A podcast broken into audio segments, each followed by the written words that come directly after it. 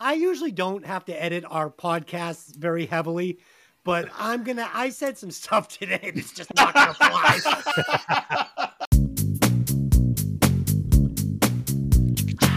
On every show and through every fight, was on my side. It's evil Ed that will cry. Yes, your scores have to go. That's too high, that's not right, that's too low. People came to listen for the albums we review. They'd listen to us bust each other's balls. Dave holds it all together like a tube of sniffing glue. He laughs at all my jokes and my super low IQ. Yeah, yeah. And Dave and V are not my brothers. They're just three guys who said they'd come do the show.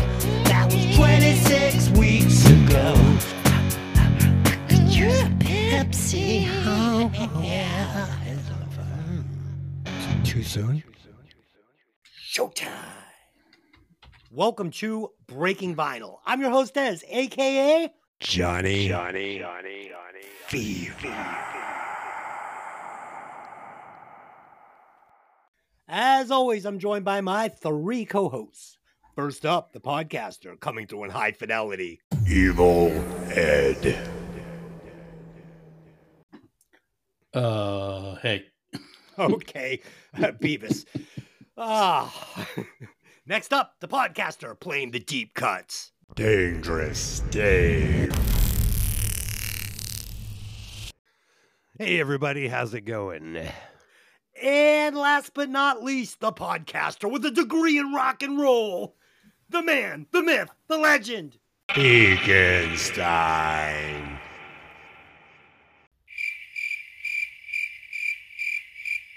Hey, All right. Yeah. One day he's going to come with some fire. I felt a little extra spark in that hay, though. Okay. It's a little spice. spelling bee champ. There was a Spelling little bee champ had to come strong, you know. Spelling bee champ, he says. Okay, you're actually tied with my wife because she took the spelling bee and correctly uh, spelled all the words as well. So nice. that is on the horizon. As always, the mission of this show is for us to introduce each other and you, the listeners, to albums and bands which you may never have heard before, while also discussing the classics. And on occasion, we will ruthlessly insult each other's music taste. So sit back and enjoy the show. Tonight, we will be discussing Thriller, the sixth studio album by Michael Jackson, produced by the great Quincy Jones, released on November 29th of 1982 on Epic Records. The album peaked at the number one spot on the Billboard 200.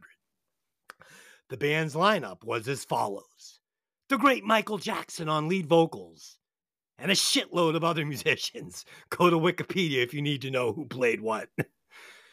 All right, let's do some band facts. I will go first, and I've got a deep cut on this one. Eddie Van Halen played lead guitar on Beat It. Dave, what do you got? Oh, I can't believe you stole that one. Okay. Wow.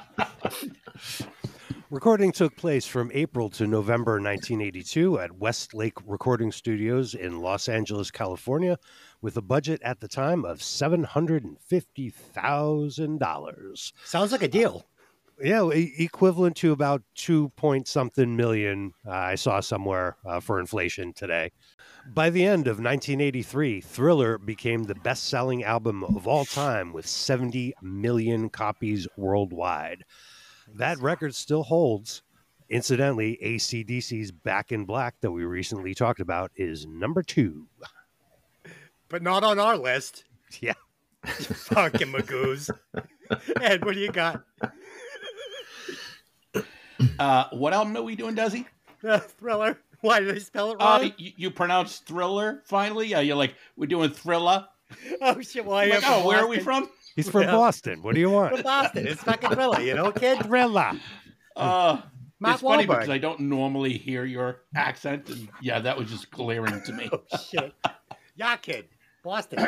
Uh, yeah, what's funny is there's one album that sold better, but it's uh, it's a compilation, so it technically, I guess, doesn't count. Uh, and it's only recently, I think it's the last couple of years it overtook, and that would be the Eagles' greatest hits. Mm. the album, but not but not a studio album, so we can't review it. yeah, no. Hey, listen, I'll do Hotel California any day of the week. I love the Eagles. I do too. Uh, Yep. So after, so this is if you haven't watched the documentary Quincy, which is about Quincy Jones, watch it. There's a part in, in here where uh, after they recorded Off the Wall, which was a monster album by Michael Jackson, um, Michael told Quincy Jones he wanted his next album to be even bigger, and Quincy Jones is like, "How do you beat that?" It's like the hits that were on Off the Wall were ridiculous. Don't stop till you get enough. Rock with you. Off the wall, girlfriend, and she's out of my life. It's it's like just how do you do it? So then they go and they do Thriller, which obviously, as Dave said, had seven hit songs. And then Michael Jackson again said, I want to beat it. And they put out Bad that had eight hit songs. I Can't Stop Loving You, Bad, The Way You Make Me Feel, Man in the Mirror, Dirty Diana, Another Part of Me, Smooth Criminal, and Leave Me Alone. Woo! That's hot. It's like the span, those three albums. It, it, it's like the amount of hits is just re- relentless. It blows my mind. Um, but, uh, like, it's, I don't know. It's, I just can't fathom that. It kills me. But uh, overall, uh, a good chunk of the background musicians were the band Toto. oh, really? Okay. uh, oh yeah, Porcaro brothers, uh, Steve Lukather, they're all over this album, uncredited, um, which is what kills me. Um, the album name, Thriller, uh, was decided before they wrote the song Thriller. Before uh, Quincy Jones wrote the song Thriller. I mean, uh, I mean uh, Rick Rick James, right? Yeah. Is that is that right? Hey, uh, Dave? Okay, Mhm. we'll get to it. Yeah, uh, Michael Jackson was sued for the song "Wanna Be Starting Something" by a Cameroon musician named Manu Dibango over the phrase "Mamako Mamasa," because that there's a similar phrase throughout that entire song, um, and it's like a huge part of the song. So, either way, they settled uh, on a compensation package, and um, oh god, this is gonna kill me because I didn't hear it until I read this, and now I can't unhear it. Uh, Daryl Hall states during the recording of "We Are the World," Michael Jackson admitted to him that they poached the bass line from "I Can't Go for That" for the song "Billie Jean," Oh shit! and now I'm like, "Fuck, I can't unhear that," and it kills me because Oh, I mean it's literally almost the exact bass line. Um, I love yeah, both so- of those songs. I love both of those songs, and I love them both because I those are like two of my favorite bass lines. Now I know why. yeah, right.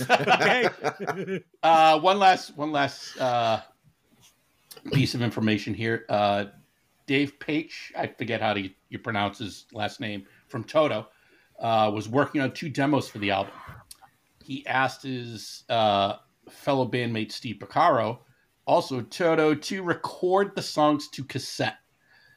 Steve was out of cassettes and he reused one of the Toto demo cassettes.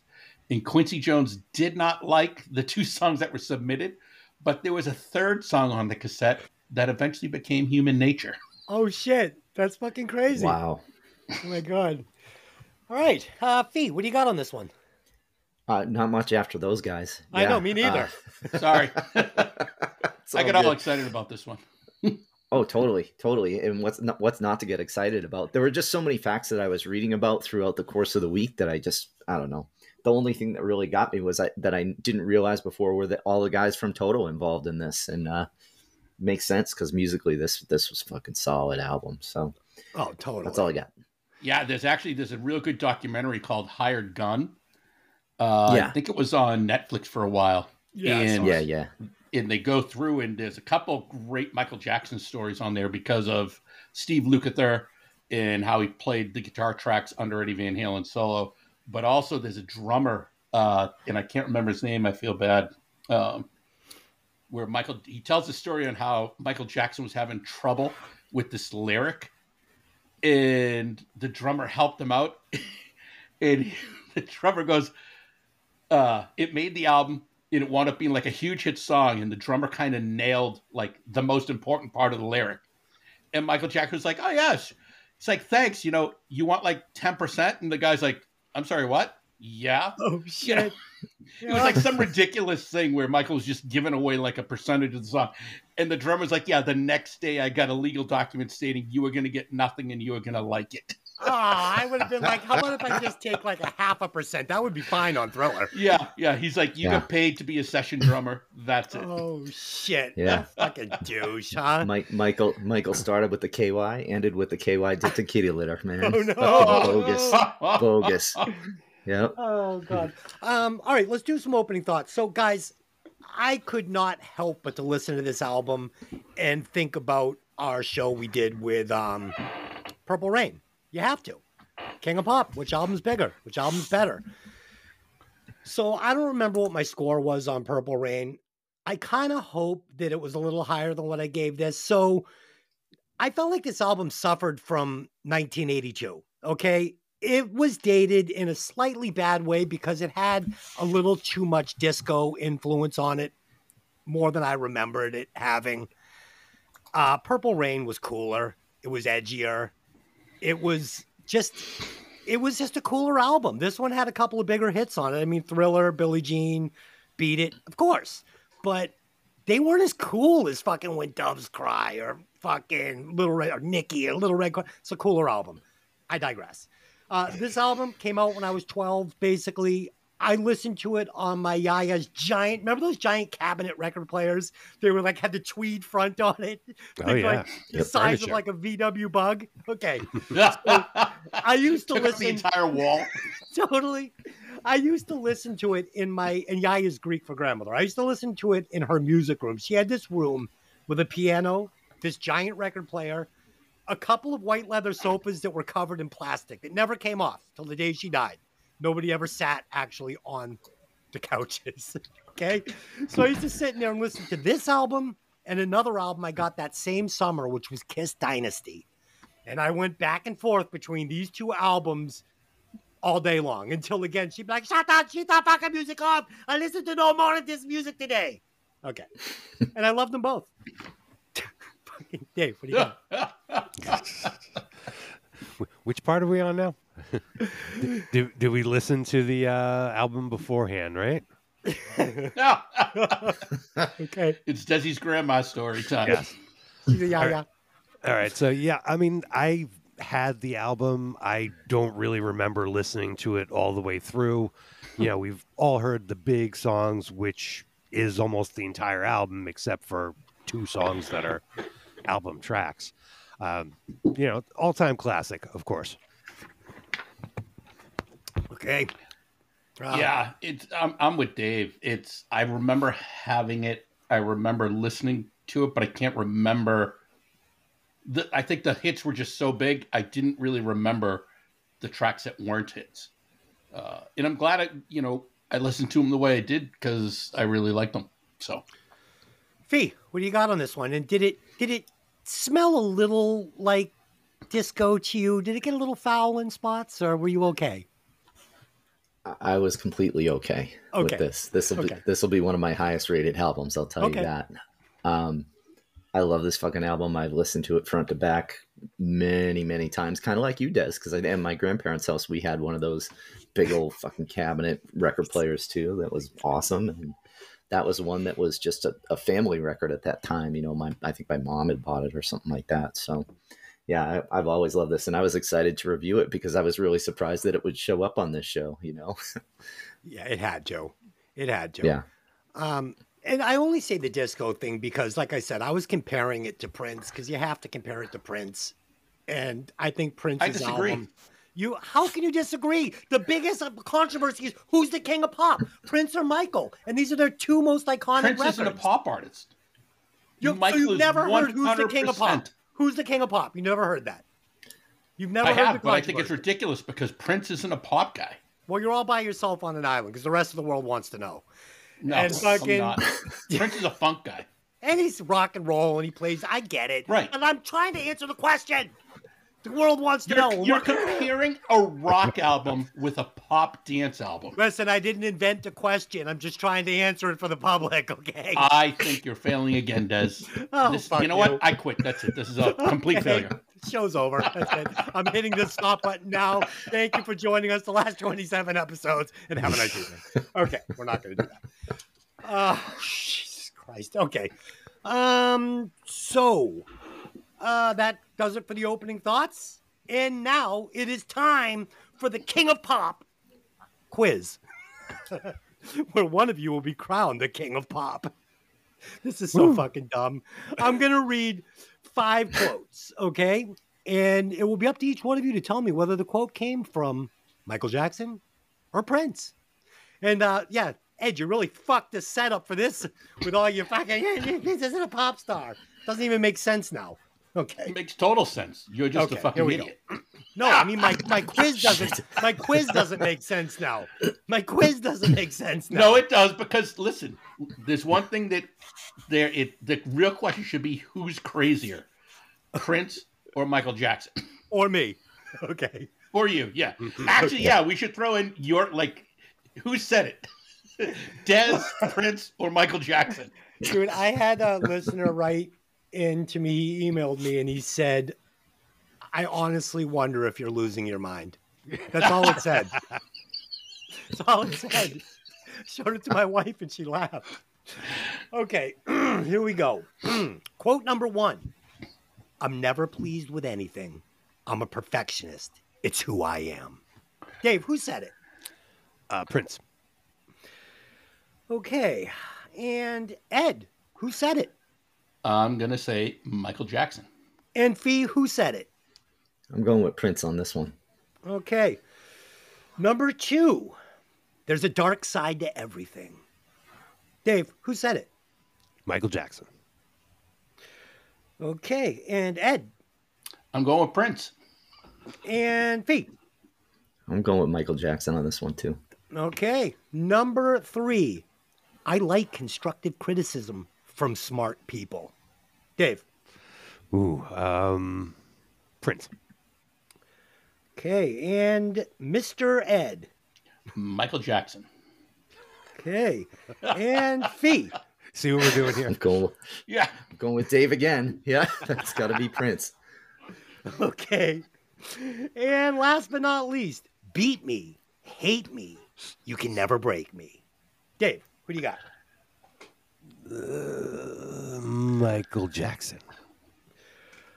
Okay. And Ed? I will agree with him, Michael Jackson. Okay. And Fee? Prince. Okay. Um, did I miss one? One, two, three, four, five. Uh, there's a dog sign I like. construction. Oh, and I've got one more. Okay. Too much freedom can lead to the soul's decay. Dave, Sounds like Prince. maybe.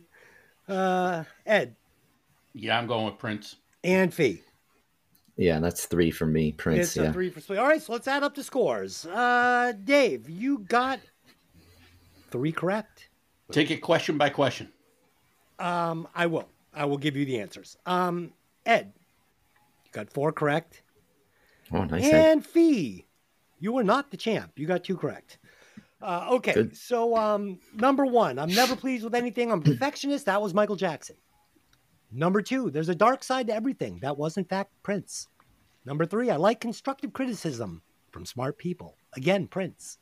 Too much freedom can lead to the soul's decay. Again, Prince. And beat me, hate me, you can never break me. Michael Jackson. So there you go. Is that fun? I don't know. Yay. Who's the winner? So winner? it's funny. I, I have actually a Prince story in. Uh, I will. The person I heard it from shall remain nameless, but uh, they're connected. Uh, in a, in Connected apparently to what?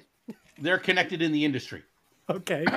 So uh, yeah, not connected to how you doing, Hey, connected to the North End, you know? Hey. Boom. but uh, uh, so he was telling me uh, he is a friend who's a drummer, and he was playing with Prince at the time, and he had the opportunity during a break in Prince's recording and touring schedule to jump on with another band, do a quick little tour, and be back in time to start the Prince work again. So he reached out to Prince to double check and make sure. And Prince literally said, You know what? No. I'm not sure how I feel about this. So the guy's like, All right, well, let me know. So Prince gives him permission to do this. And I may have the story, I may cross a couple things, but it's pretty much the overall thing you'll get. Uh, the day the guy's supposed to leave, Prince calls him up and says, Hey, there's a ticket waiting for you. I need you in the UK to record some jams with me. And the guy's supposed to be going on tour with this other band. He had to renege on that contract to go do something with Prince. He lands in the UK and then Prince changed his mind and sent him right back. Oh, what a dick. So he totally didn't even get to like like the guy just Prince just basically changed his mind and said, "You know what? I don't want you to do this with this other band." And Yeah. then yeah, the guy kind of lost out on the gig and uh yeah, it's a total shit move and the more I research into Prince, the more I realize he was kind of like that's who he was. So, Ed, was the uh, band, without saying who it was, A list, B list, C list? The tour the guy missed Uh, on. They were like a B-list band. Okay. Okay. Yeah. Cool. All right. Uh, good story. Let's get into the uh, day. Uh, Ed, King of Pop quiz. Yeah. Okay. Let's get into the track breakdown on this one. Uh, want to be starting something? I will take this one. So right off the bat, the use of stereo here, brilliant. There's so much going on, hard right and hard left. We get the egg shaker, which is going to be a huge part of this album. It's like the main hook on one of the biggest songs. It's a fucking egg shaker. Come on, so good. Um, and then, did you guys catch these tiny little strange accent vocals that Michael was like creepily speaking in your ears? oh yeah, right in Whoa. the beginning. Yeah, Yep. yeah, and and actually throughout the song, there's a couple of them where I'm like, Eee. um, beautiful brass, beautiful brass. You know, I loved it. Uh, my only knock on this one song, and this is where, and so it's on this song, but the rest of the album, Michael was smarter than Prince was, and it's where this album separates itself from Purple Rain. Was I wish they had gone away from this main drum beat the beginning, this really like monotonous electric drum beat. And I wish that they had gone to the studio drummer that they used on most of the album because it was a great intro drum beat, just like in Billie Jean. But the difference is they didn't transition into the um the live drums, which I really wanted. So that was my only knock. But I mean, it's a fucking great song. Dave, what do you got? Uh, good opener. Uh, we talked about the uh, little vocal uh, additions, vocal improvisations to the instrumental parts, uh, just sort of adding to the background. Uh, horns, incredible Michael Jackson vocal range. Uh, the song is almost all chorus. Uh, it sort of veers off into weirdo land, into the "you're a vegetable" section with Yeah. weird, like pitch shifted vocals. Um, you know, kind of a ballsy move for for a pop song. Uh, there's some weird stuff in there if you really listen. Uh, then they pull back, super funky guitar solo, simple but effective. Uh, weird lyrics in the song, but you know who cares? Uh, the bridge is awesome and elevates the song. I really like that. Uh, brings in the chant after, uh, climaxes in an African-inspired chant, uh, according to Wikipedia, often misidentified as Swahili, but actually syllables based on Duala giving the song an international flavor. Sort of left turn for the song. Very brave move for track number one, but it's cool. Holy fucking professor on that one. Jesus Christ. fucking brought it hard on that tune. Uh, Ed, what do you got? Uh, Dave, was this before or after Lionel Richie dancing on the ceiling? Oh, I don't know. I didn't look that up. Because he did kind of did the same thing. Now that you mentioned, you know, now that you, I'm thinking about it, you mentioned that, and then the lawsuit, and I'm like, wait a minute, Lionel Richie kind of did the same thing with, you know, the whole African beat and and lyrics in there, and I was like, oh, it's kind of cool, but now I feel like, who stole it from who? Yeah, Dude, let's it see. reminds me of uh, African Child by, um, what's his name there? Uh, Russell Brand in the movie uh, losing Sarah, Sarah Silverman or whatever it is. It's, have you ever seen the Oh, movie? jeez. no, I never saw that one. it's Get Him to the Greek. Sarah plays Marshall. The, Yeah. yeah, forgetting Sarah Marshall. He plays the same character in Get Him to the Greek. He plays Aldo Snow, and his one of his songs is fucking African Child, and it's so good.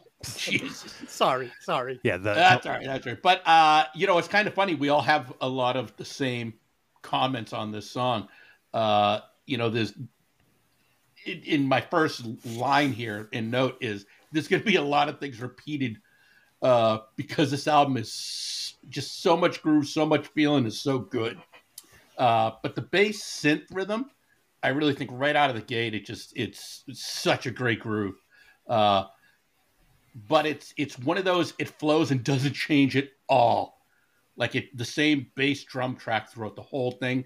It kind of bothers me but for this song it just works because there's so many other little accents in the background and and you don't really notice the amount of them until you have headphones on like really good headphones that can pick it all up um you know, because the the little like guitar that's in the background, there's like two little guitar parts, and I'm So like, good. "What I never noticed them. I'm like, those are fucking dope. So much feel and groove to it. I loved it. Uh, you know, and it's another song that starts with the chorus and kind of like, how can you not? It's just a great hook. Uh, and then, it, you know, like Dave said, the whole vegetable part, I'm like, I've So sang this song confirm- a thousand times, not knowing what the hell the lyrics are. And now that I know what the lyrics are in that part, I'm like, who said that's a great idea? It's literally you're a vegetable twice. Still, they hate you twice. You're a vegetable twice. You're just a buffet twice. They eat off you twice. You're a vegetable. So he says vegetable. We're going to confirm that. Yes. Yeah. Okay. I always thought I was singing it wrong. Okay. Oh my god. It's actually Like, kind of wish cool, I wish I though. didn't know this because now it just it kind of just No, it's kind of cool though. me. Think about those lyrics. You're a buffet. They're fucking like he's saying like I don't. I'm kind of taking it like you know the public and everybody's just eating off his. and and I get that, and I get that. I just think it could have. I think, I think they're just cheesy lyrics to get that point across. Okay. could have been Uh, smoother. speaking of cheesy lyrics, did you guys like my cheesy lyrics on that intro? Pretty good, right? Pretty good. I could be, Yeah, I could be so writing pissed that- jingles. I I'm could be writing my jingles. tracks didn't line up because, uh, yeah, I had a lot of fun. And how about those? uh How about those falsettos I sang? I hit some pretty good notes there, right? I was I was pretty psyched about that. I thought it was going pretty good. So I, I actually did get an opportunity to do a jingle for a um a uh what is it? Company that uh does real estate company in Florida. Um a friend of mine uh, actually a friend of my wife's knows that I do music and stuff and she works for a pretty big company out there and they were looking to buy a jingle and they paid me to write something didn't guarantee they were going to use it so I wrote this fucking jingle for a fucking real estate company I sent out the rough and they fucking used it and paid me so pretty cool gets played on That's the radio awesome. in, gets played on the radio in Florida nice. I'm like Charlie Harper Fee, Fee what do you got Uh, yeah, I don't get the vegetable thing either. I, regardless, this song's a playlist for me. Um, my my first note was just if this doesn't make you want to get out of your chair, you're fucking dead inside. You know, like this is a this is a great like dance track right here. But um, and great way to introduce the album. You, you know, in my opinion. But uh, yeah, the vegetable thing is just kind of weird, and with the with the earbud listen, it got even weirder. You know, um, either way, it was great. I love this song. I'll, I'll play it ten thousand more times in my life. I hope. Yeah, this is a headphone album. Have to listen to it with headphones. Never realized it how Definitely. heavy it leans on the left and right. And those drums, because it's the exception and not the rule on the album, 100% give it a pass. It's fine. And like Ed said, they put enough other shit in there with it to where it doesn't sound stale. All right, second track, Baby Be Mine. Okay, now this is the drum track I wanted to hear in the first track. Um, and this is the drum track that I wanted to hear on the entire Purple Rain album. This would have taken Purple Rain to another level if he had had the uh, Werenthal, huh? like that, Fee? Werenthal? Pretty good, right? Not wrong, wrong word. Oh Yeah. fuck! you say Werenthal? Yes. Ah. With- wherewithal. Yeah. Wherewithal, Okay. yes. Okay. Mhm. Fuck. Yep. so, Okay. I like the real Uh, word. Yeah. Yeah. Okay. Well, it would have it would have worked, and I put it there. And uh, The fucking intention Dave, was it, Des. Absolutely. 100 percent for the intent. Dave laughs at my low IQ. uh, but we get a very rare, straightforward Michael Jackson vocal here. Did you guys notice that? Like this is stripped down Michael Jackson, no, and all the and all the like. This is just Michael Jackson singing, and it's beautiful. He hits a couple of notes in here that are just so clean. Oh, really, really good. In my opinion, this is a very underrated Michael Jackson song because it's surrounded by so many fucking monsters. It's a great, great fucking track. Uh, Dave, what do you got? Yeah, that's the thing. Is kind of gets overlooked. Uh, starts as a standard funk groove, but very good. Uh, one of the few songs on the album that is not an internationally known hit. There's hand claps, there's cowbell, killer chorus, uh, sort of a standard funk R&B for the time, but as good or better than any, you know, Prince, Stevie Wonder, Rick James. Uh, weird key change. Did it modulate down?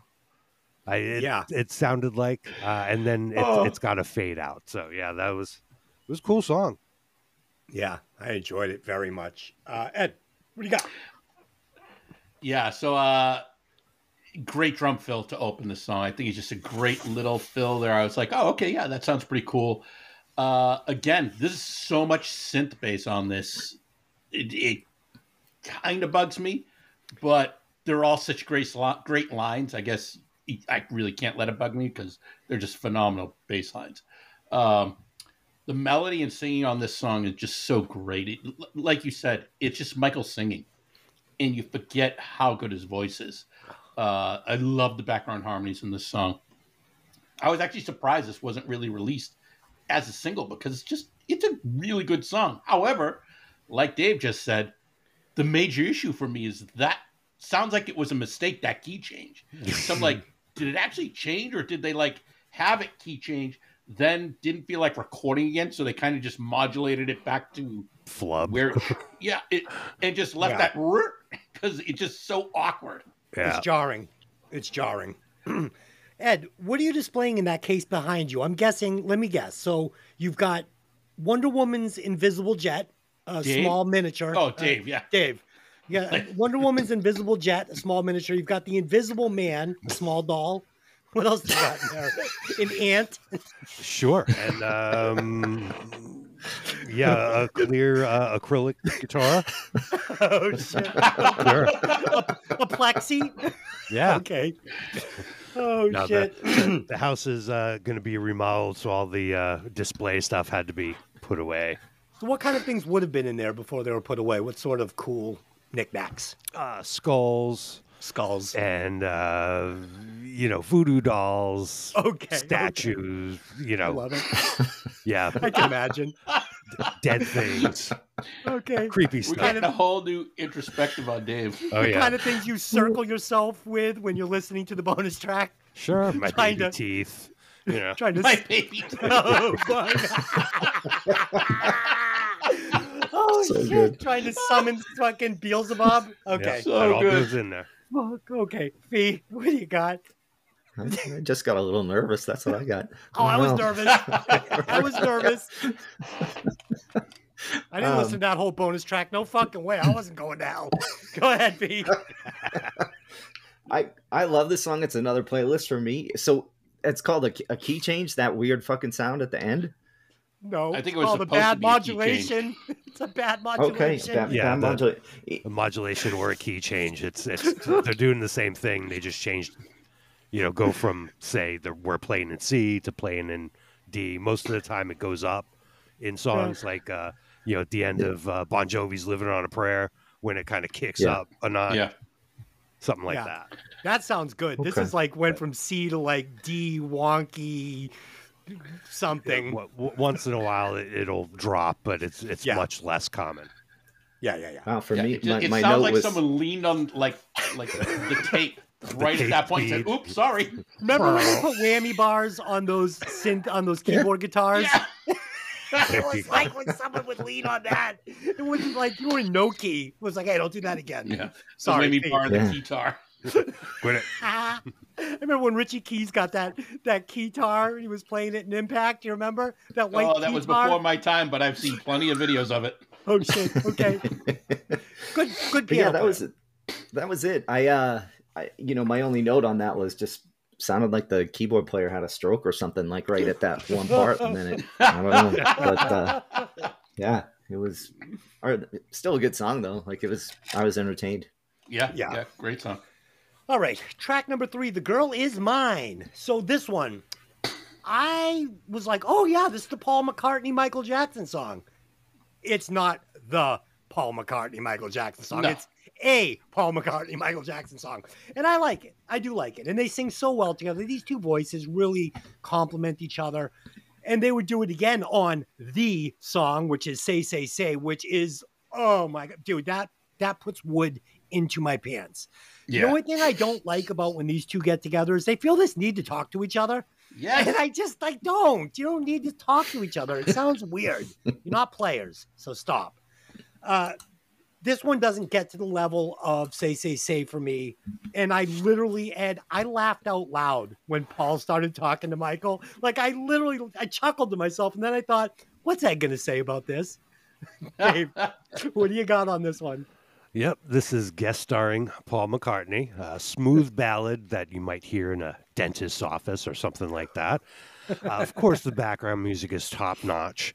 Uh, the bridge brings up that energy with a Michael doubled vocal.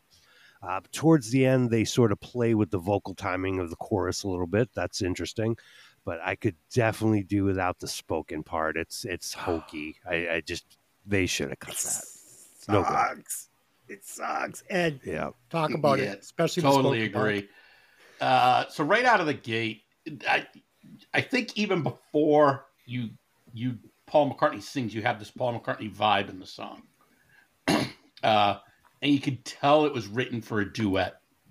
Uh, the song has a soft emotional feel that you can't help but embrace. It's it's like the most calm fight that two guys could ever have over. it. I'm like, really? Uh, the groove and hook are great though. Uh, it really are. I love the song. Uh, it's just two guys over the same girl. They they. It's been done a gazillion times, but it's just it's as a duet. I think it works really well. Uh, I feel like I'm in love with whoever this girl is just by the way the lyrics are and the whole song goes. I was just like, hey, I want to get involved. Uh, but honestly, when it gets to the speaking parts, it's almost like like Paul's trying to force in that I'm British and I'm better than you. I'm more sophisticated. We're not going to come to fisticuffs. We're going to talk this out like gentlemen. And I'm just like, no, you know what? Just punch him in the face. What the fuck? Oh, it, it, yeah, it's the talking. Ugh. Paul, the girl is mine. No, Marcus, she's mine. Oh, Paul, don't make me come over there and blow you. Oh, Michael, I dare you to. Oh, Yeah, fuck it's the like girl. the Let's most- just be together. It's the most unmasculine fight over a girl that you're like, I don't oh, know. Oh, Are They they, actually fighting over a girl? Oh, no, they're jerking each other off in the back row of the Pilgrim. Uh, Okay. Pilgrim. the Pilgrim. It's a dirty movie fucking theater in the combat zone in Boston back in the day. From- Not from Boston. Where gentlemen would go to watch movies together back in the late where they would pull the 70s. Pee Wee Herman, Yes. the Paul Reubens. Yes, yes. Oh god. Why did they persecute him for that? He was in the right place. Yeah, I don't know. Fuck it. All right. We digress. Fee, please go. I don't even know what I wanted to talk about. Okay. Um, play, play, Did play you ever the go to the. Pilgrim Fee? I don't even know what the pilgrim is, Okay, thankfully. So okay. yeah. Um, I, this this one got in my head all week. This was an earworm, totally. Uh, yeah, I could deal without the spoken part, but I was reading somewhere that it was kind of to strike the conversation about interracial relationships that early in in the '80s and whatnot, where it wasn't really as accepted, you know, as it is as it is today. But um, either way, great song, great, great, great song. Yes. So track four, Thriller. All right, what can I say? This song is amazing. From the song to the video that shook the world and shaped the way pop stars would choreograph videos and live performances to this very day. The bass and the brass, the hint of disco. It's just perfect. I love it. Dave, what do you got? It's an entire horror movie enclosed in a pop song. It starts with some scary sound effects, and then the killer funk groove begins. But you know what? It sounds a lot like another song I know. It sounds a real lot like Give It to Me Baby by Slick, Slick Rick James, bitch. That came out at least a year earlier. Can we play the sound clip? Dave, I have pulled the sound clip from the archives, the Breaking Vinyl Library, and I will play it for our listeners right now. Click. oh, yes, yes. I, I have to agree with you, Dave. It sounds just like it. All right, you make the call. Slick Rick got ripped off. But anyway, Thriller is an incredible song. Unassaultable funk groove. Killer video, of course. Uh, I believe the video was the first one to, to cost a million dollars to make, something like that. Um, and then here's Vincent Price, the king of Halloween. The song, of course, has become an every year Halloween classic. You got your little theremin or stylophone. I'm not sure which one they used in the background. Um, for no mere mortal can resist the evil of the thriller. And Vincent Price laughs. It's So amazing. Uh, Vincent Price completed his part in just two takes. Thriller is awesome. I love it. Yeah, that video, like I said, man, you watch you watch pop artists today and they're doing this. Like this is Oh, it. yeah. Like everybody saw it and it never even was elaborated on. They were just like, this is how you do it going forward. That's it. Paula Here's Abdul. dancing zombies. Yeah, Yeah. Janet Jackson, Paula Abdul, fucking Madonna, to every fucking pop artist to today. You'll see this at the Super Bowl. This is it, Ed. But even like, look at the Foo Fighters. They kind of turned all their videos into these little movies and stuff, just like Michael Jackson Thriller. Yeah. Uh, oh, and to build off Dave's uh, Vincent Price comment, I was reading that Vincent Price only got paid thousand dollars for that and got zero royalties. Ooh. Michael Jackson's such Brutal. a cheap prick. Come on. Tried to go after to get royalties and, and basically got shut down. I was like, wow, that's brutal, because like everyone waits for that. Yeah. you know it was so big so funny story about this song when it came out i had a very active imagination as a young child the first time i saw this it scared the shit out of me and i couldn't watch it a second time Dude, I that was is so gay. it is dude I, dude i literally went to bed that night thinking that all the fucking people are going to come out of the graveyard and get me How old were you? I was too old to have that thought Yeah. like I said, my imagination was crazy. Granted, I was doing some other things too that may have enhanced those imaginations, but Okay. Okay. but yes, I yeah, I was a raging uh, wimp back in the day. Jesus. Uh, all right, so thriller. Uh, I'm usually not into slow intros with sound effects, uh, but this works so well. It just it the build up in the way it gets right into the ba ba ba ba ba. Oh my god, that's so fucking huge, absolutely ridiculous. Um, I've actually seen a couple like really good bands do this song and it was as good. Like they were huge bands; they were like ten piece bands, and and I was just like blown away because I, you know, I've never got to see Michael Jackson live. That's a huge regret. Uh, Hmm. You know, granted, I also didn't have a million dollars to go see him either. Uh, Yeah. But oh my god, to hear a band play it live was so good, so good, and the layers on this recording are endless you know, never mind the sound effects with like the door slam and the footsteps. It, there's just so many layers on top of that bass and drum groove. The cowbell, the claps, the guitar rhythm track. It's fucking killer behind it, especially with the little muted notes and everything. Uh, then throw in the horns, the guitar synth. It, it's just the, the epically smooth backing vocals. Like it, it- the production value on the song is insane. Uh, the bridge, the way it flows, it's legendary. I mean, there's just something about it that there's, and I never noticed it before. I'm like, geez, why does it work so good? And for me, the first time, this is actually the first time I heard it on like this level type headphones. There's this like descending keyboard tone that's almost like a sound effect out of Star Wars, where it's like, and I'm like, holy shit, that like takes it all the way around and comes right back in perfectly. I just I loved it. I could not get enough of it. Uh, you know, it, if you really want to appreciate the talent of an artist, there's so many videos where they have isolated tracks of both the music and the vocals for this song, and you will not understand how good of a singer Michael Jackson was until you hear his isolated vocals. What a beautiful and amazing voice. Love Nice. it. Just absolutely love it. So, Ed, when I was a little kid about this time, I snuck in to see an American Werewolf in London with some older kids from the Oh, I love neighborhood. that movie. Shouldn't have. I was a little kid.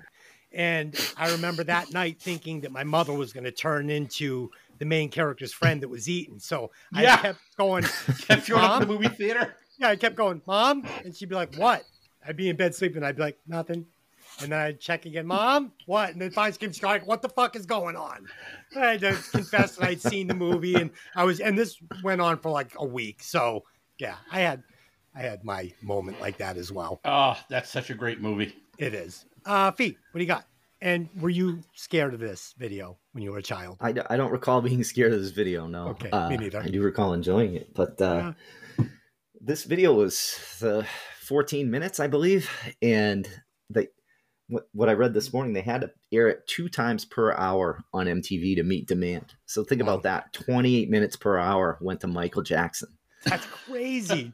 One song by Michael insane. Jackson. Yeah. Wow. And who knows the other ones that might have been sprinkled in with this? You know what I Right. mean? So, Yeah. so Mike could have been had like 40 minutes worth of fucking playtime an hour on MTV at some point, um, Oh yeah, which is insane. I'm sure it was Beat It was playing for the other fucking 32 minutes. right, right. Uh, yeah, insane, insane. Total playlist. Uh, it can't really add anything more to what you guys did.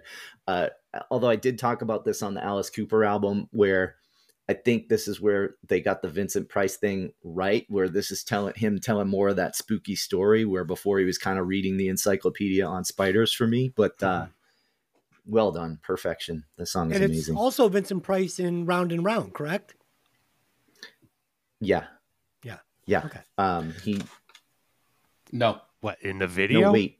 no, that's No. not Vincent Price. That's uh, Milton, Milton Berle. Berle. Milton Oh, Berle. Milton Berle. Yeah, that's Milton right. Berle. The poor Yeah. man's Vincent Price. Okay. Very poor. the man with the legendary unit. Oh, Yep. why? You had a big deck?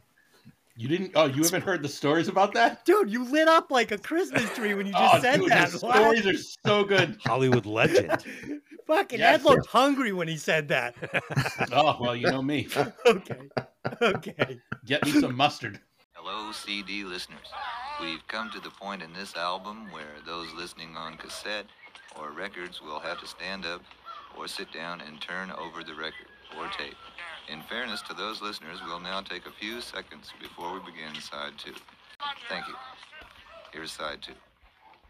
Oh god, that leads us into beat it. Track five. Oh, the coincidences. So lowbrow. Just garbage. Fucking show is trash. Why go highbrow when you can go low? Okay, that's all so I much more fun. Ah, so this song is built around the lyrics, and they're fucking good lyrics. Uh, again, the song is linked around a fucking groundbreaking video that would set the bar for everything. I mean, this is it. This is. I remember seeing these videos as a young kid, and just being blown away. I mean, fucking a. Uh, Eddie Van Halen's guitar solo. This is such a fucking great guitar solo. You know, I prefer my Eddie Van Halen without his finger tapping. I, I, I just think he's such a great rock and roll guitar player, and when he plays some of the old stuff before he got into the finger tapping, it was just oh, as good as it gets. But this one, whoo, whoo, that finger tapping is fucking epic. Uh, yeah, guitar solo that rocked the world, fucking amazing. And I can't play it. Dave, can you play the solo? I cannot. I I never really sat down with it, but it- Yeah, it, me would either. it would take a while. Yeah. Okay. Uh, what do you got on the tune? Okay, we play the game again. Is this Michael Jackson's Beat It or is it Weird Al's Eat It? Every time that intro would come in, I'd secretly be hoping it was Weird Al. uh, I'm with you, Dave. Man, I when when Weird Al did that, I was like, "Are you kidding me? That's fucking brilliant." Yeah, but you know, I, I was 10, so of course I preferred Weird Al.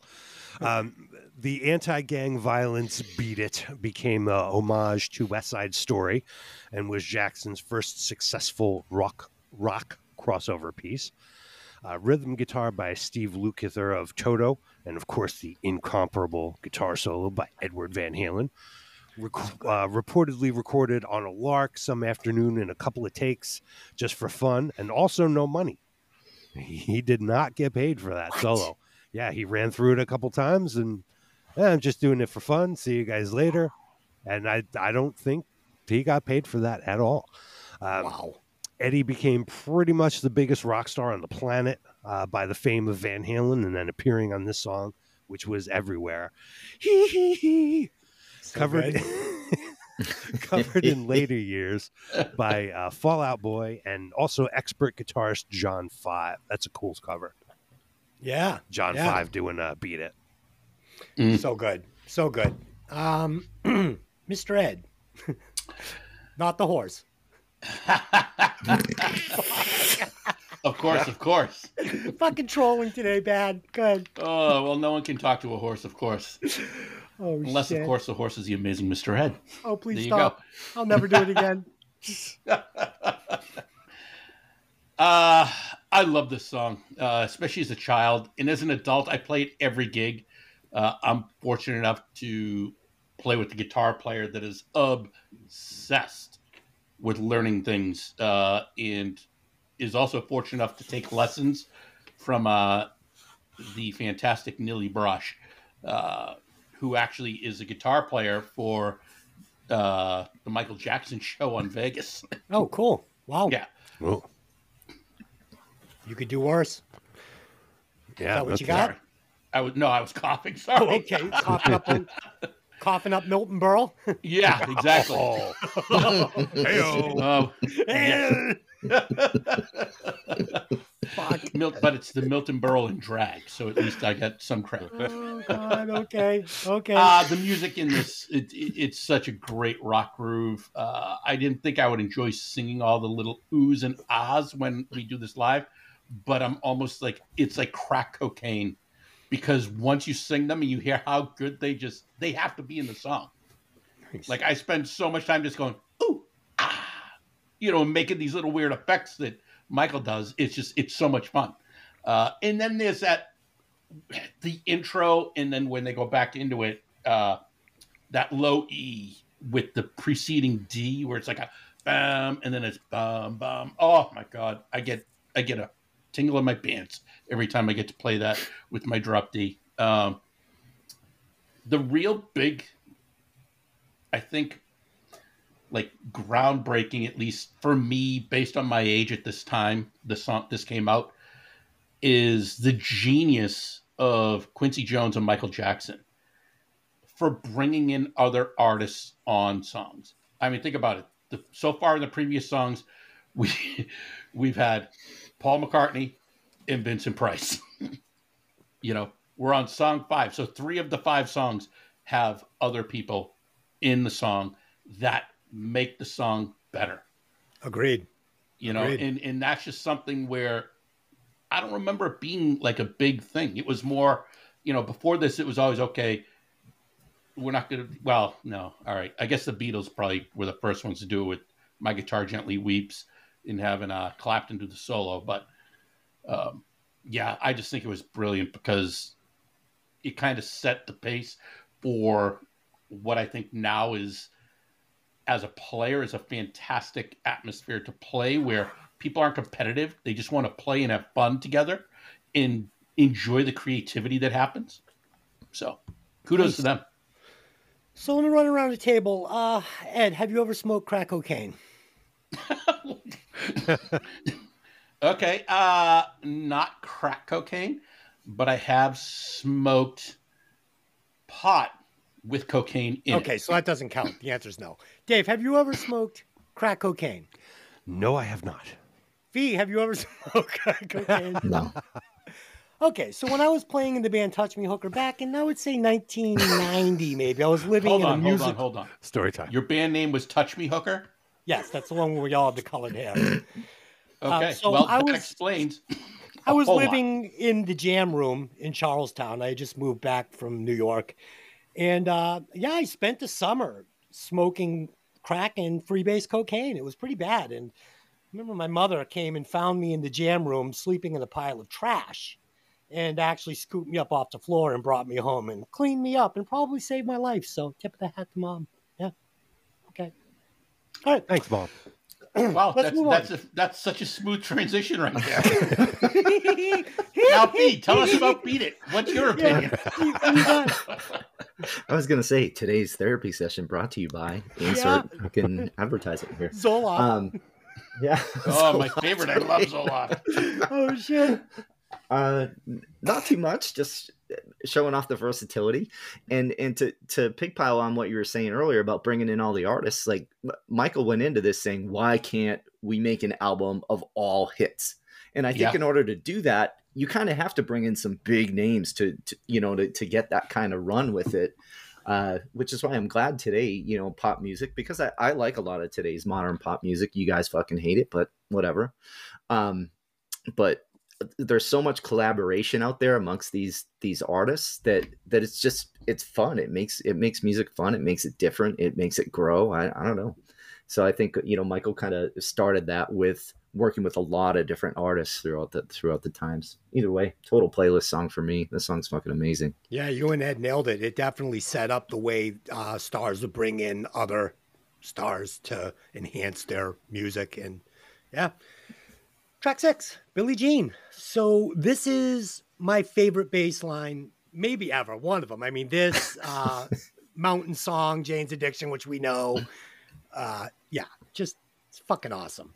Um, again, we get a really good video here. And in my opinion, this is the best Michael Jackson would ever look, ever. This is the coolest Michael Jackson. So, like, in Beat It, in the opening scenes of that video, when he's like in his PJs with this little fucking keyboard shirt, I'm like, oh my God.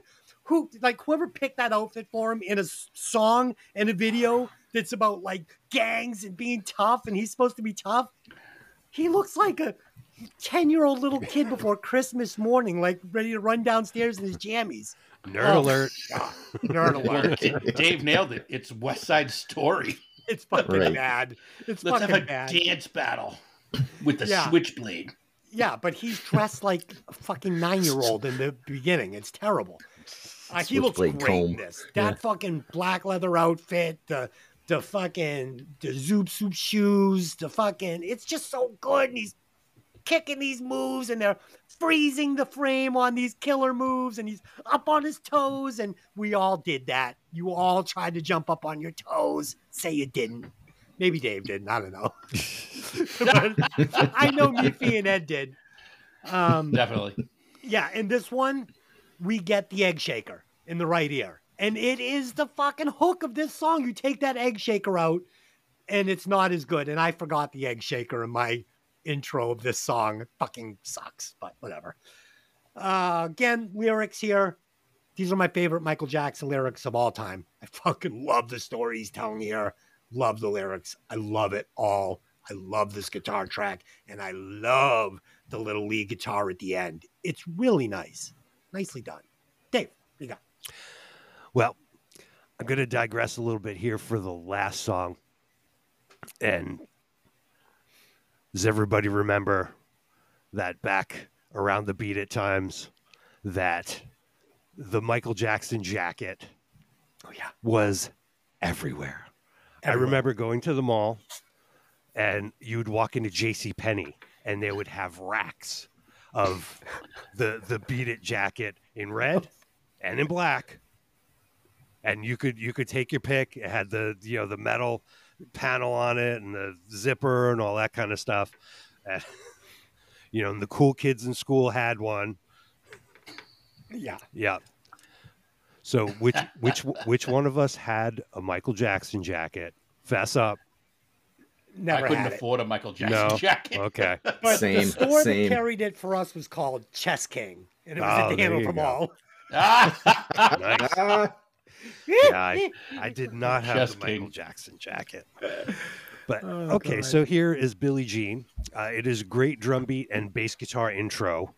Uh, apparently, the song and the lyrics was uh, were very personal to Michael Jackson, who struggled with obsessed fans.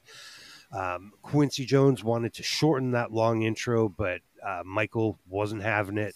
He insisted it remain that long because it made him want to dance. Uh, Billie Jean won two Grammys for Best R&B Vocal Performance, Male, and Best Rhythm and Blues Song. It's a great video and sweet, sweet funky guitar throughout the song. Love So it. Good. So good. Yeah. Uh, Eddie Murphy made it not cool to wear that jacket once Beverly Hills Cop came out. That was it. Man, that movie Wait, didn't came you wear out. that in Raw as well? Yeah, well, he did, but in Beverly Or was Hills it Cop, the two guys walking down the street in Beverly Hills Cop, one's wearing the red one, one's wearing the black one. They're holding hands, and he's like, "Eh, eh, eh," and that's it. Everybody was like, "Mm, maybe not. It was all over. It was all over. Uh, Ed, what do you got? So funny that the most, probably the biggest thing to come out of Billie Jean's song was when Michael Jackson performed it at the MTV Music Awards. And it was the first time the moonwalk was done. And that changed the 80s forever. Yeah. Everyone had to learn how to moonwalk. Oh, yeah. yep. Uh, but uh, you know, this is a great example of how music has no choice but to fly, find influence from itself. Uh, there are only 12 notes and only so many combinations. Uh, and like I mentioned before, this is pretty much the exact bass line for I can't go for that from Hall and Oates. Yeah. Yeah. Totally. Right. Um, you know, but they're both. It's just such a great bass line. Uh, you know, and, and honestly, it's another amazing hook and similar techniques where just they have all these minor filler tracks in the background. I mean, it literally sounds like there's a hundred different tracks on this song when you listen to it, where there's just wait, what was that? And you're like backing it up just to hear this one little thing that once you hear it, you can't unhear it, and then when you don't hear it, you think the song is less. Right. Yeah. Just so good, so good. Um, can I suggest you each try and get your hands on one little rock of crack cocaine and just try it? Try it No. just once. I mean, I'm good, happen. thanks. Yeah, I mean, just, just for a minute, worst- just to see how it feels. worst? Just a Yeah. tip. Yeah. Yeah, yeah. Okay. Oh, Yeah. Yeah. Okay. That's how I. Okay. Yeah, okay. Especially these days when, uh, you know, it, we also have to remember drugs back when we, the 60s, 70s, 80s are not like the drugs today where they're all laced with fentanyl and all this other Mm. crazy shit. Oh yeah, back in the old day when you could smoke a rock and fucking trust your dealer. Yeah. Fee, just a tip. That's just, just well, you'd only tip. be a zombie and not dead. That's the funniest thing Yeah. Fee's ever said. Just a tip. Oh. That's how I talked my wife out of her virginity. See, go ahead. God. Um, I, I really only had one note on this, but one more comment after uh, after Ed's about him dancing uh, was, I guess Quincy Jones and Michael kind of had it out a couple times on this album because Michael was too focused on getting the dance moves down over the music, you know, which which I thought was kind of weird, you know. But everybody, I mean, if you you know saw like this is it and stuff like that, it, he was definitely more focused on the on the dance moves and the music in that, you know. Yeah. And good on him. I mean, he was he was who he was for a reason. But uh, my only note really musically was every track is just a fucking symphony on this album. Like there's so much going on when I listen with the with the you know good headset with the good earbuds and I was like, man, this is this is just amazing. Another another playlist. Get used to hearing those words. Michael got it right though. It was the video that put him on the map with this one, not the song. The song was great, but it was the video and the moves. Nobody had seen anything like it.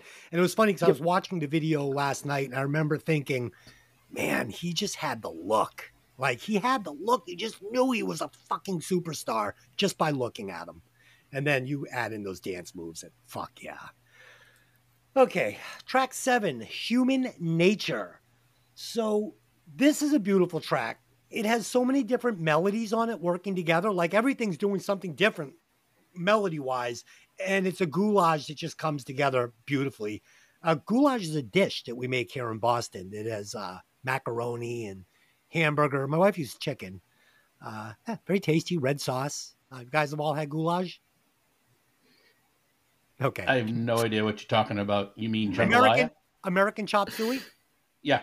Yeah. Okay, so you call it American chop suey or goulash? Yes. I don't call it goulash. No. Okay, okay, uh, yeah, and uh, Michael delivers a chorus here. You know, it's got this descending vocal, da da da da da da. So fucking catchy, man.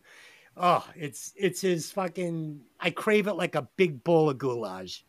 Dave, what do you got? Well, I remember this one as a more adult song. Um, you know, definitely not really on on our radar as as kids. Um, you know the, but it is uh, you know very nice um, with the with the moving uh, moving parts around. The chorus reminds me of a little bit of uh, that crowded house song "Don't Dream It's Over," but I think it's just the descending bass line. The down down down down. Um, Mhm. it, it's good. You know, it's just kind of sad sounding. So you know, sort of a bummer. A little bit, but it's gentle. It's a, it's a gentle song. I love it. Ed, what do you got? Yeah, I think D- D- Dave really touched a good point where, you, like, when I was younger, I was like, eh, didn't love it. And as I got older, this song just hit me more and more. And now every time I hear this song, it melts my soul. Mm. Like I hear the song, that, that opening keyboard part with the muted guitar, the ticka ticka ticka ticka. Oh my god! It just it. I, I'm junk when I hear this. It just it hits me. This is a perfect song for me. I love the groove. I love everything about this song.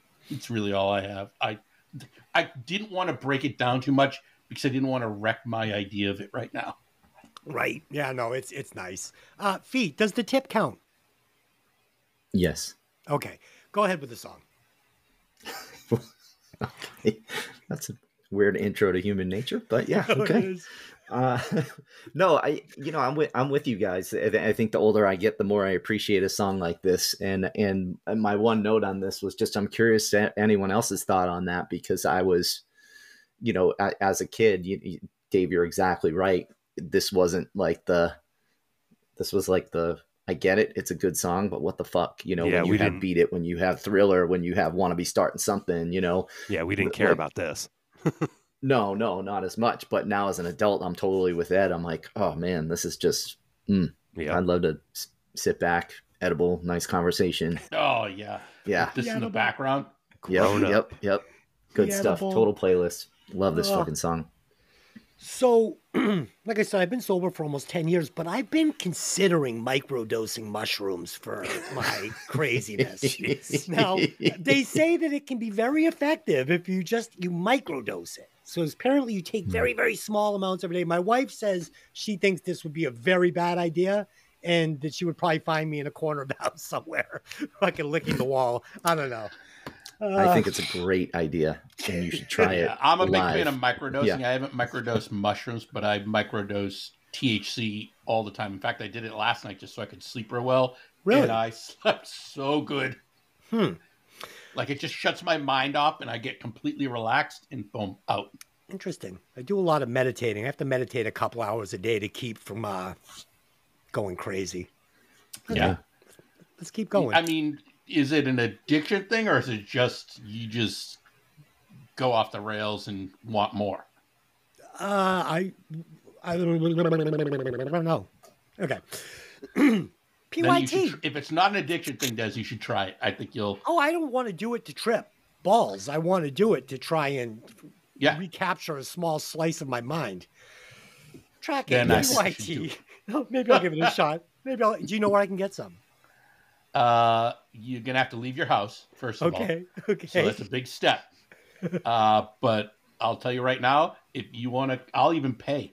Let's go to Denver.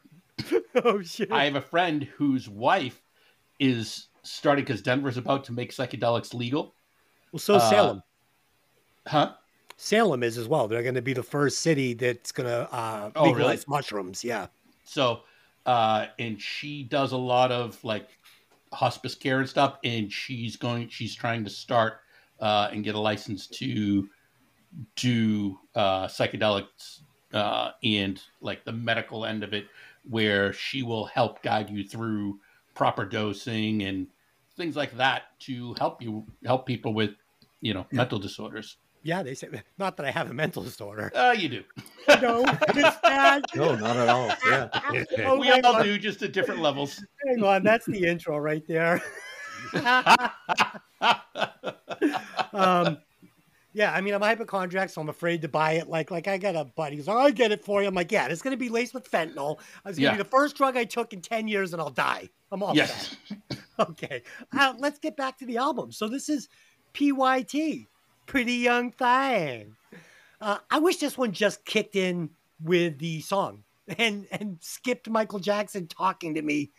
Uh, I didn't enjoy the the intro at all.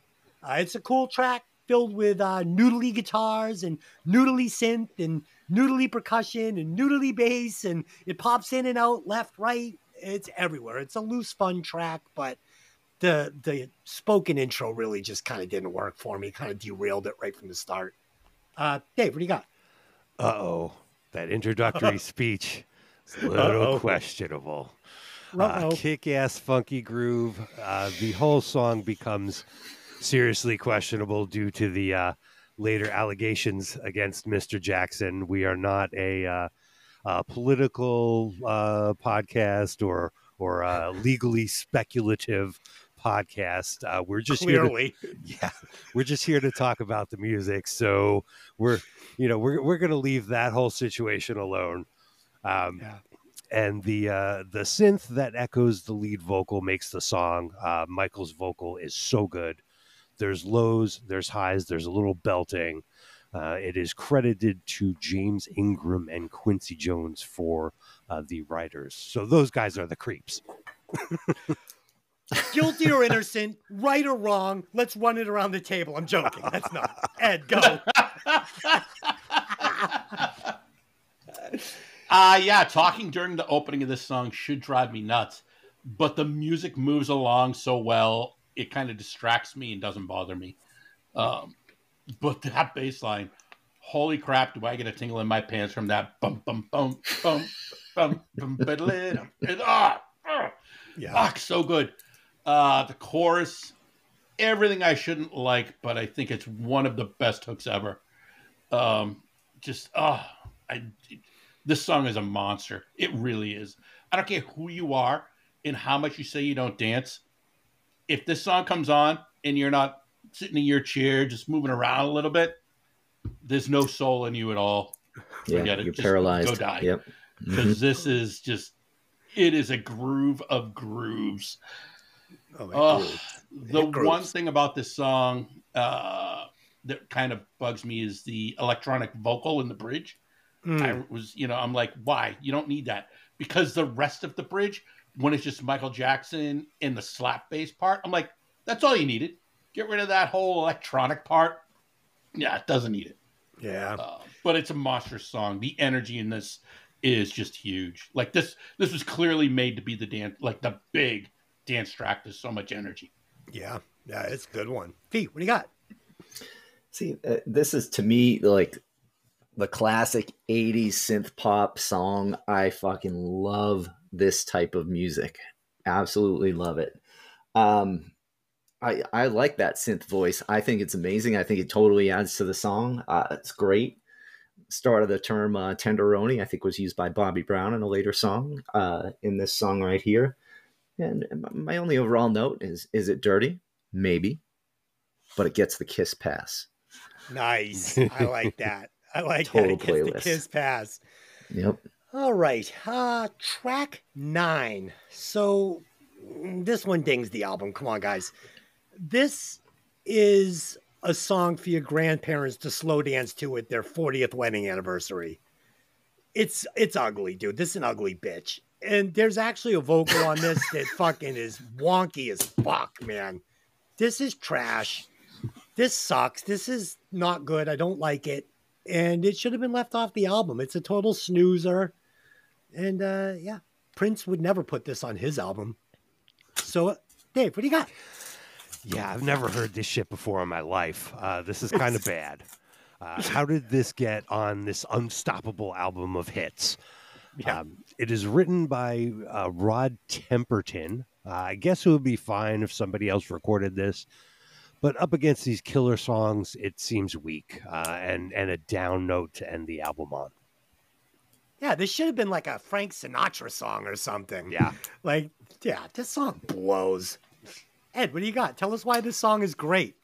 Uh, I'll tell you that you're both out of your mind. Yes. Uh, listen, I I agree. It it doesn't belong on the album, but uh, smooth, easy listening track, and it's got a beautiful, bright bass tone that doesn't match the rest of the album, but works so good for this song. Honestly, when I got done hearing it, I'm like, this sounds like a Barbra Streisand song. Um, you know, I actually love Barbra Streisand, unlike Des apparently.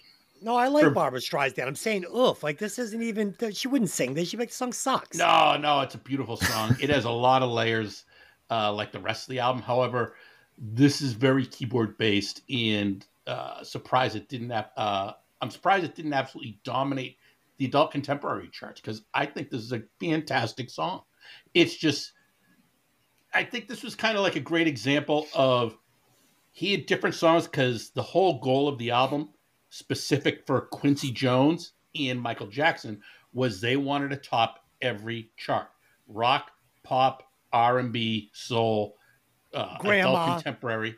Yeah, they and this is the track that sh- I don't know. I don't think they released it, but I think this is a great song. Uh, it's got this great slow, funky bass line that pulls me in. I really enjoy it as an adult contemporary song for what they were trying to do, in my opinion, on this album. Yeah, while listening to uh, Dynasty and Thriller, there would be one moment when my yaya would come in and be like, "Oh, Ajasi, what song is that that you're listening to right there? That's a beautiful song." And it was this one. So, "Baby Be Mine." Okay, that doesn't belong on the album, but it's a great song. You listen to it by itself in an entity, it's a beautiful song. Put it on the album. This fucking sucks. No, Pete, what do you great got? song. You're out of your mind. Tell Ed this song sucks. It, it doesn't suck, Oh, but it sucks. sucks for this album. I, I will tell you, uh, I really thought until this because you know I haven't listened to this cover to cover in a long time, and and I thought after PYT, I'm like, wow, this is going to be a hundred watt album for me.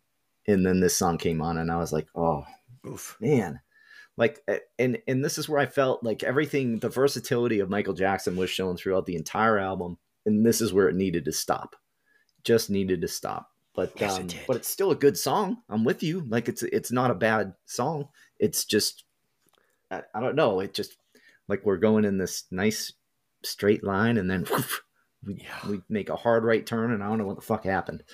But it just doesn't fit for the album, so it's just just okay for me. This song is the tip dipped in peanut butter and kitty litter. It's not good. it's not good. All right. So, Unwashed tip. oh God. Dude, I usually don't have to edit our podcasts very heavily, but I'm gonna. I said some stuff today that's just not gonna fly. I'm gonna have to get in there. I think. Okay. Um. So now it is time to release. The bonus track.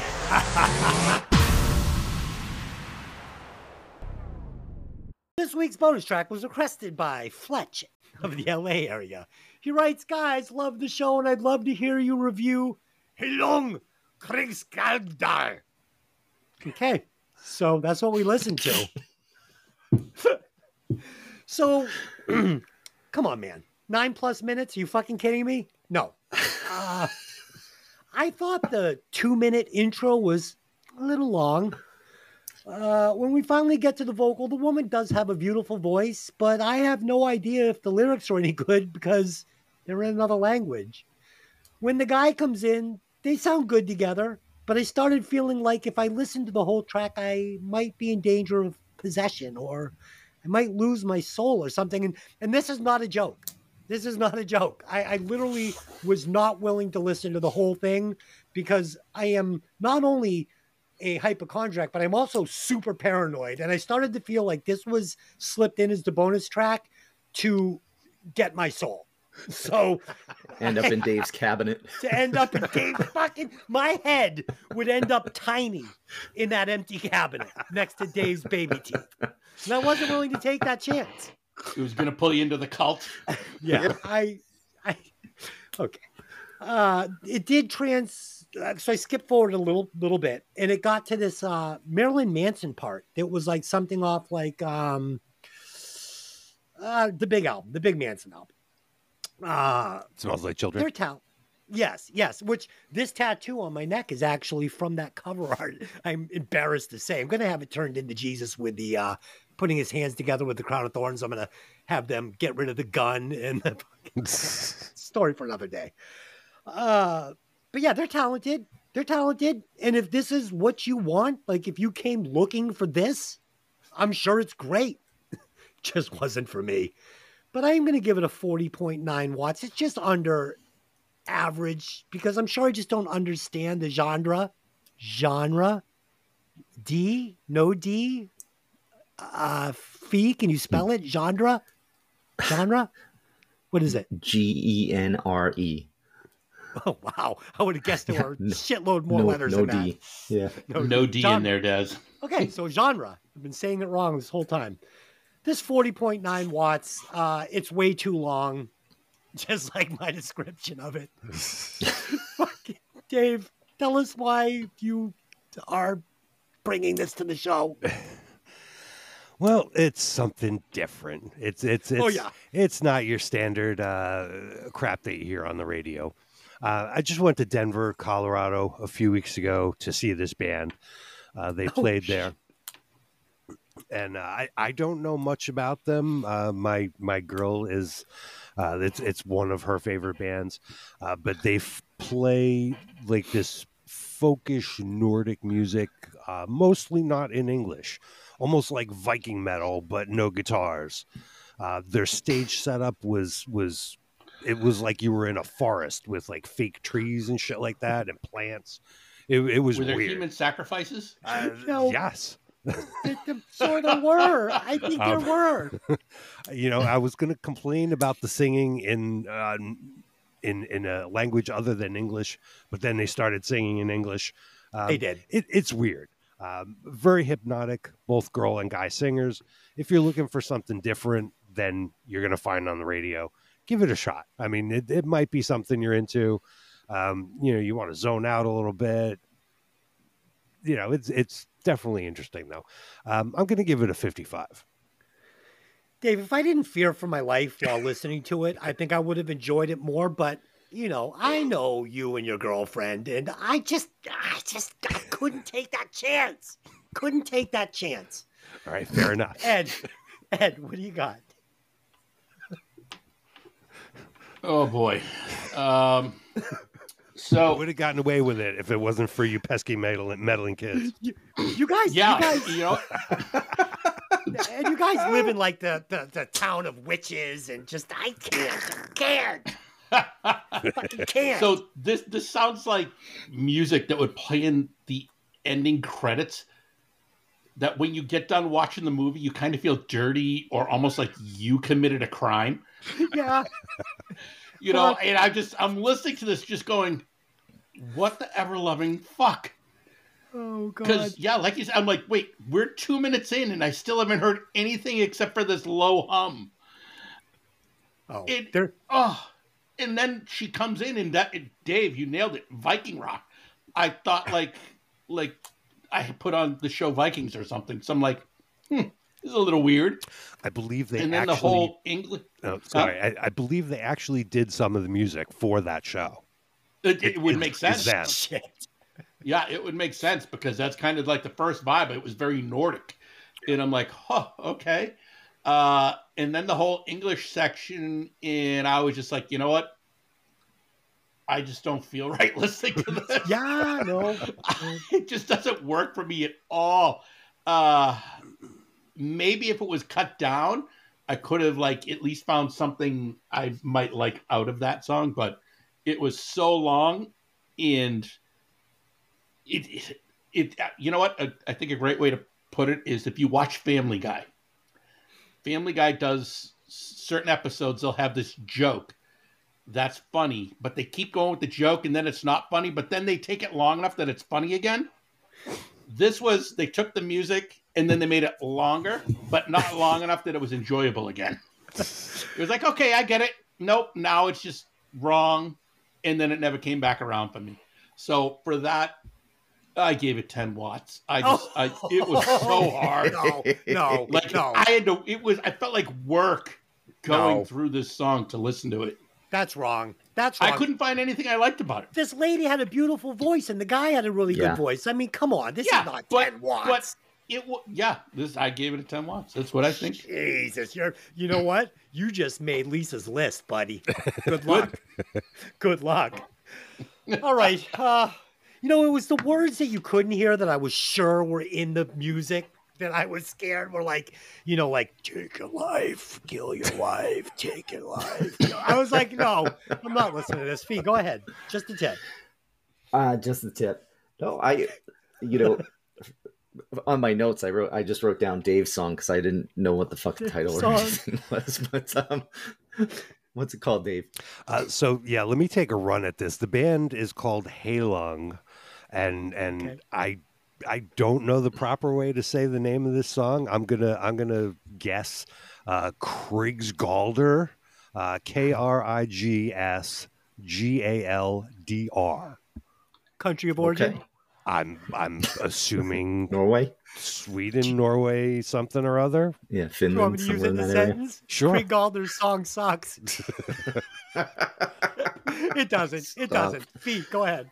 It does. No, no, I mean on the on the world music view, you know, it, it, I was kind of thinking of like Enya for a little bit for some reason. I don't know why, but um, eh, not bad. I I prefer this type of music to anything like goth punk ska. Like I just don't like any of those genres. So um, What? and yeah, I don't. Oh my God. Uh, uh, so uh, you know, like that, whatever that fucking New York band Dave slept on his couch that you guys forced me to listen to, that I felt violated throbs, on. Don't. Um, You Yeah. just made Dave's list. sorry, Dave, but That's all right. um, but I did, I you know, I listen to long songs from time to time, so uh, so I didn't, I didn't necessarily mind, I didn't see nine minutes and go, oh shit, you know, but uh, I. I didn't. I just. I didn't really like the guy's voice on it. Like I felt everything else was pretty decent, but the but the guy's voice just didn't do it for me. But I I'm with Dez a little under average. I'll give this one a 42. Uh, Fee, really awesome that you said world music stage. Like that's that's why you have to give it a, a decent score because just because it's not for me doesn't mean it's not good. And there are, I'm sure, lots of people that love this. Um, reminds me of a band that I saw back in the day by accident. I remember seeing the picture, Gene Loves Jezebel, and I was like, oh, Gene Loves, this is going to be Jane's Addiction. This is going to be amazing. And I went down to, I believe it was, I want to say Axis down on Lansdowne. Is that right? Probably. Yeah. And uh and the guy was like, Zha and he would like clack his fucking wrists together. And I remember being like, whoa, I wasn't expecting this. Gene loves Jezebel's awesome. I love them. Yeah. Yeah, they Yeah. are good. Yeah, it was a it was a very interesting show. It just wasn't what I was expecting. It was uh stage art. It was very Listen, interesting. I'm all about world music. I love world music in clearly. different things, but this, like two minutes of like just a hum, it just no. I'm sorry. Okay. I Okay. couldn't find anything that I liked about it. Like nothing. God. That's what it literally said for two minutes. well, Dave, it sparked a lot of conversation, if nothing else. Exactly. And- That's I- that's and- why we're here. Yeah, and I it will is great. say this. I will say this. I would fucking take my chances with the devil and listen to this song 10 times before I would ever listen to that piece of shit Asia song again. Okay? no way. and I am gonna fucking lower that score on Groundhog's Day. Okay, A- Dave, will you please Age just climbing the calculate ranks today. Will you just climbing. calculate those scores and tell us how many watts this Krunglaxing song is pushing. Yeah, I, I have it. If if you don't have it ready, Ed. No, I got it. Oh, I'm sorry. I fucking I, my brain is warped. Ed, you calculate. Oh, God, yeah. So, Heilung, Krieg Sadler, is uh, pushing a very, I think, appropriate 36.9 watts. Okay, Dave, where does that land it on the Breaking Vinyl Wall of Fame? Uh, that is uh, number twelve, bottom of the list. Unfortunately, under Iron Maiden's "Reach Out." This is better than Reach Out. No way. Dude, you know what it sounds like? It sounds like a dark lager, right? Like it should be like a like a fall beer from Germany. All right, let's move on. the only reason I even gave this a 10 is because I could see it being under, like, the credits of a movie. Yeah, uh, eight millimeter with uh, fucking Nick Cage. Yeah. Nick Cage. That's a scary fucking movie. Uh, okay, let's get into it. Uh, favorite song, uh, favorite track, track and cut for me. Uh, my favorite song on this was Billie Jean. It's fucking awesome. And the song I would cut would obviously be Lady of My Life because it is a piece of fucking shit. Dave, what do you got? All right, favorite track is "Beat It." Uh, it's awesome. It's got Van Halen. You know what else do you want? Um, I would cut "Lady in My Life." It's boring. It's not as good as the rest of the songs. Piece of shit. It's Okay, a piece of uh, shit. Ed, what do you got? Oh, my God. oh, shit. Uh, my favorite track is Human Nature. You would be. You would be. You're so gay. Fucking human nature. Stop, stop, stop. Human nature. He picked human nature. Yeah, I love ahead. that song. I think that's the best song on here. It's not. Uh, it's The track, the track I would cut is "Baby Be Mine" only because I like the bass line in "Lady in My Life" better than I like the bass line in "Baby Be Mine." you are fucking. Uh, you're insane. You're insane. So, baby in my life is worse than fucking that other piece of shit, and fucking human nature is better than Thriller, Beat It, or Billie Jean. Step into Yes. my office. You're out of your All mind. right. Oh. All right. Uh, Fee, what do you got? Well, you're only going to like 50% of this then. Uh, my, my favorite track was PYT. I found myself getting down to that the most Oh. this week. Uh, That would have been my. That was second on my list. Yeah. That is worse. That is worse than Ed's pick. That No is way. worse than Ed's No pick. You are way. officially under Ed today. All right, go. But I'm, ba- I'm back I'm back above Ed because I'm cutting Lady in My Life. okay, okay. I'm gonna call that a wash. That's a wash. That's a wash. Oh, fuck you two. All right. Shame, Seamus just hit a fucking telephone pole. He just like literally, you guys just may Nope. kill the listener. Okay. no, Seamus is going to side with me, and he's going to be bashing you. Okay. Okay. Look, I it, love it was Seamus. close, Seamus, man. just so you know, Seamus, you and I have a have a kinship that you don't even know. I, I look forward to you every week. Okay, let's do um remember we would replace, remember we would can. I've got a great one. I am taking Eddie Van Halen off of Beat It for the solo, and I am replacing him with one Randy Rhoads. I would like to see what kind of finger tapping he would bring to that song. I think he would do a wonderful job. Dave, what do you got? All right. Uh, this band is all absolute top-notch musicians. Uh, that they used a, a whole stable of players, the guys from Toto and, and other studio guys and everything, but but all all excellent. Um, there's not really any weak points here. Uh, but let's, for fun, replace bassist uh, Louis Johnson with Rick James, bitch. Rick James, bitch. All right, I like it. Yeah. I like it. Someone who I uh, would guess has smoked crack cocaine. Oh, I would imagine so. Oh, you have not seen the Rick James documentary. Yeah, you have got to see that. Dude, you guys don't know what you're missing. I mean, I can never go back, but jeez. All right, uh, Ed, what do you got?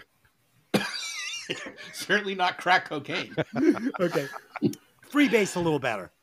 Oh God. Uh, so I'm with Dave. Um, I'm sorry. I'm with Des. Sorry. Uh, I would take out Eddie Van Halen and I would just let Steve Lukather rip a solo. No, He is a monster guitar player. terrible. Terrible. Pick someone else. Pick someone else. yeah, else. because he, yeah, he only recorded everything on this Come album. on, Shut the get, fuck get up, creative. Give us a guitar player. Give us a guitar player that you think could do something. An icon. Steve Lukather's not an icon. Well, I mean, it's not very imaginative. No, but it's what I want. So shut right. the fuck up. Nice, nice. I'll take that. I'll take that. Pete, give us a guitar player or whatever you want. Well, that's what I was gonna do is give a guitar player, but I, you know, I was gonna go the easy road and just say let Eddie do the whole album or let Steve Lukather do the whole album. Doesn't fucking matter to me. But you know what? Let's let fucking Warren DeMartini do the album. See how Fucking he yeah. does. Okay, I like it. And I'm going to add one for Ed. We're going to go George Lynch. There you go. Oh no, God no. okay.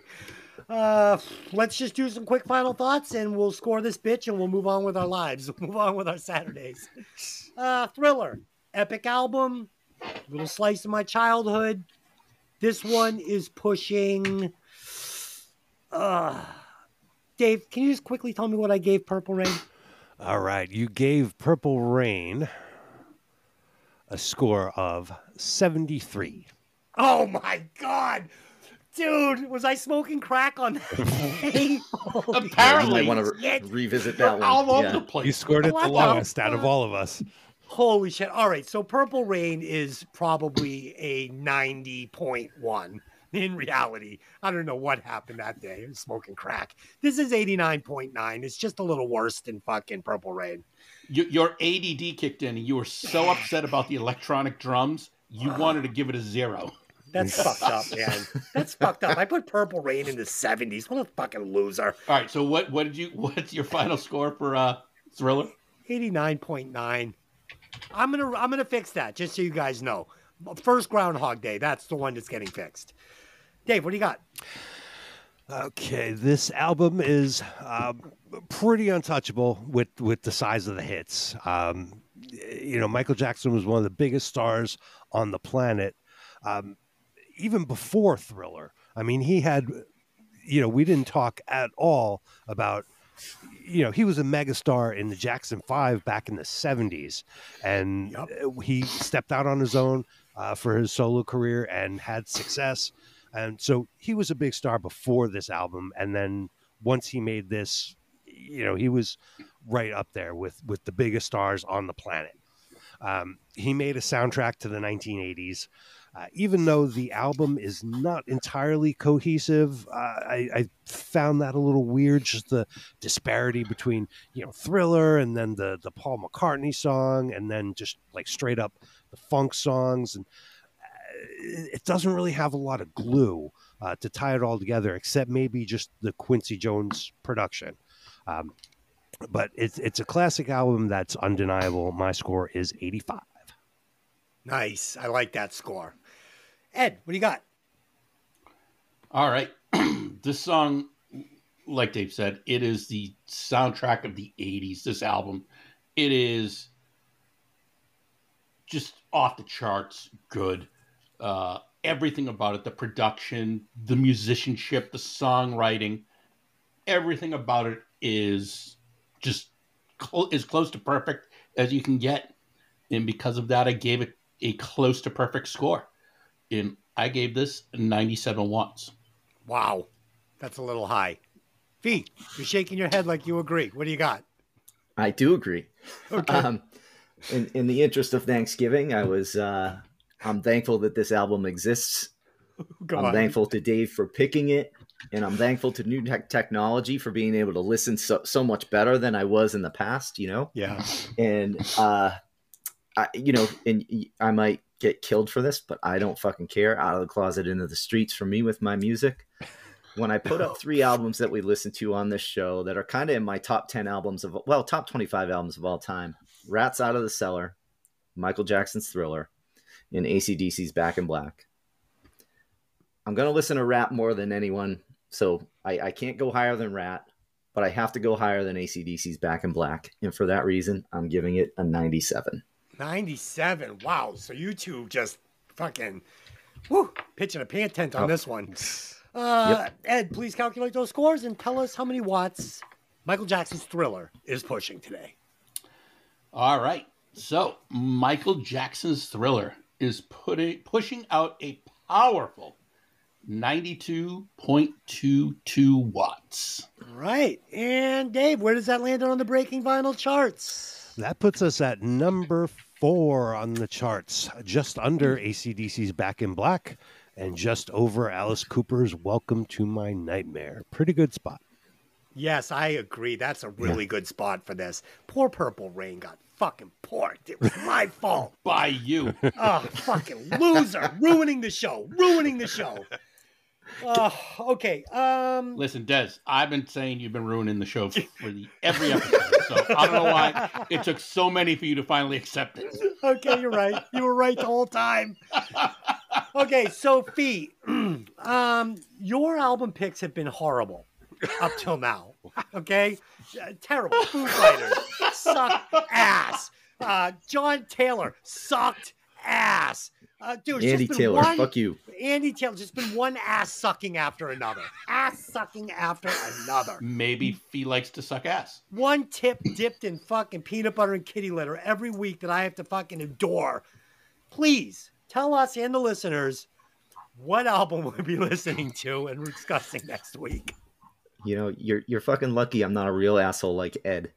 Uh, because I, I saw Ellie Goulding in concert the other night, and I, I should go. I should No. fucking go there just to just to fucking dick you over. But I uh, would veto no. that. I would veto that. That would not happen. Ah! but no. Um, I'll tell you, my wife's a big, big, big, big fan of this band. We just got Oh, tickets to see them. They're Oh, out here in uh, Super Bowl weekend in February. The name of the band is the Black Crowes. Fuck you, Des. Oh, Yeah, Yes. and we're gonna Yeah. we're gonna do their first album, Shake Your Money Maker. oh, dude, Nice. this is a fucking great album. I'm so excited for this. Mhm. Oh, I'm. I just- love it. You're you're all like mental. Oh, his wife likes this fucking band. Oh, oh fuck, fuck. Whoa, wait, Black Yeah. Rose? Fucking yes. Yep. I love it. I love this album. But uh, just so everybody knows, I have the next pick, and I am going to pick an album that is going to polarize this panel and tear this fucking fabric of love to pieces that I'm sure you're all sick of. So next week, it's going to be fucking m- Murderer's Row. It's on. Okay. so, uh, everybody, uh, guys, great show again. Thanks. Without you guys, the show is shit. It would just be me here fucking admitting inappropriate things for an hour and a half. uh, the grassroots continue as we have picked up new listeners in Saudi Arabia. So I would like to welcome our new Saudi listeners to the Breaking Vinyl family. Welcome, guys. And this week on our sister podcast, hey, did you ever see that movie? We'll be discussing Trading Places. So if you like movies, you like to laugh, uh, go check that out. It's Hey, did you ever see that movie? Oh, good movie. Super inappropriate. Nice. I don't even know how we're going to talk about this movie. Good movie. hmm Good movie, really inappropriate. So that's it. Until next week, uh, take the albums out of the sleeve, let the music breathe. See you later. Bye bye. Adios. Later.